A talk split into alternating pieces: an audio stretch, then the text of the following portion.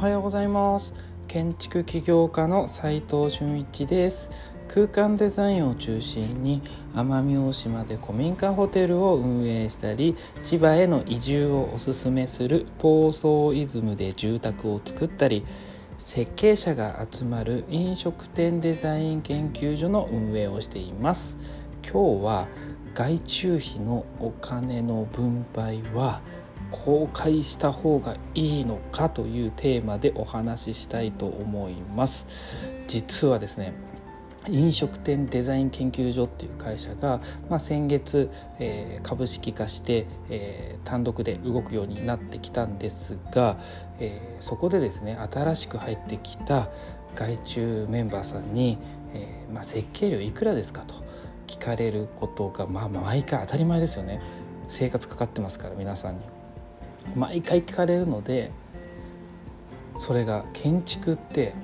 プロジェクトごとに金額が違うじゃないですか。全然、しかも何百万もあれば何千万もあるみたいな振れ幅すごいんで、下手すりゃいちおくもあるとかなんで、それぞれ一緒ってわけにはいかないので、各プロジェクトごとの金額に応じて設計料とかあの営業費とかプレゼンしたお金とか、えー、管理費、設計管理したお金とか、そういったものをスプレッドシートで書いてみたんです。まあ、それを見れば一発でこの案件がいくらにいくらもらえるかっていう報酬がね、明確に分かると。要は説明がいらない。皆さん自由に見れるんで、公開されているってことは。で、そこでその金額を見て、見合ってるのか見合っていないのか、これは人それぞれですよね。金額が合ってるか合ってないかっていうのは。で、これ意外とね、能力値が高いとか低いとか、そういうことで金額が安い高いっていうとこでもないんですよ。まあ、今までもらってきた金額が結構重要になってきますよね、その人その人だから。違うので、参加する人しない人ってそうやって分かれてくるんじゃないかなと。まあ、あとね、シンプルにお金の、えー、ことだけじゃないと思うんですよ。で、何かなって考えてみると、僕らの目指しているところ、まあ、飲食店デザイン研究所であれば、しっかり飲食店、個人店さんを応援して、えー、その件数をしっかり取って、えー、売り上げが上がるような潰れないお店をひたすらデザインをしていくと、そこを目指しているわけなので、まあ、集客とデザインって言ってるぐらいなんで、そこの方向性、考え方、理念みたいなものがこう同じ方と多分一緒にやれれば、多少お金がね、えー、ちょっと足りなくても他で、えー、稼げてるんで、ここではいらないですっていう人も、まあ、もちろんいます。で、あとは僕らのこの飲食店デザイン研究所というチームがこれから成長しそうだよなって思ってくれてる人も投資としてね、張ってもらえてるのかなという感覚値はあります。まあ、そもそも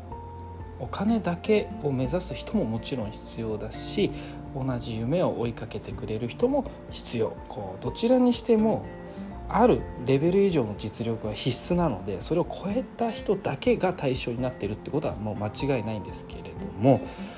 そのハードルすらもちょっと下げたい気分ではいるんですよね。今お金と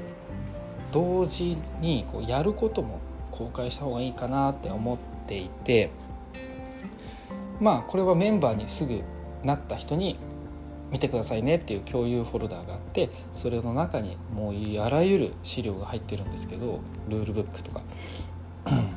設計ならこのレベルの図面が必要だよねとか、営業なら飲食店デザイン研究所のルールを覚えたり、パースでプレゼンできたりとか、最低限やらなきゃいけないものはあると。で、そこに達成するまではもういくらか減額して、要は研修ですよね。お金払うわけにはいかないんで、満額細かく決めておいた方が、まあ、お金に対してのやり取りっていうのが、えー、時間がなくなるのでいい。その一方で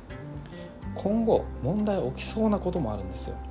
能力値の差がやっぱり人だからあるので、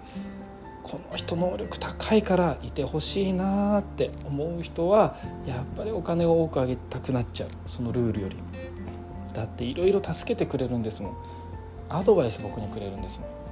こうやった方がいいですよ斉藤さんって。これ普通っすよね。価値以上のものをやってるわけですから。でも一方ね、図面をただ描く人とか何にもこうただ作業してる人って、えそういう人と お, お金一緒ってやっぱ不公平な感じしますよね。同じ仕事を与えたとしても。だから今日はね、こう運営側の手間が減るし参加もしやすくなるかもしれない反面、能力値が高い人がいなくなるかもなと思っております。今日のテーマである外注費のお金の分配を公開したらってことですね。した方がいいのかっていうテーマですが、もししたら最後の結論に至るんじゃないかなって今は想定していて、えーまあ、とりあえず に,さん ヶ月いやいっかげつにかげつ動かしてみて、実際どういう反応ができるのかっていうのをまた共有したいなと思っております。最後にちょっとだけお知らせさせてください。奄美大島で新たな挑戦をどんどんしております。まあ、古民家ホテルとかね作りたいんですけど、まず古民家がないっていう問題もありますので、まあ、新築を今設計しておりますそれ以外にもね、こう土地がねもしかしたら手に入るかもしれないので、そこを活用した何か村の役に立つものないかなとか、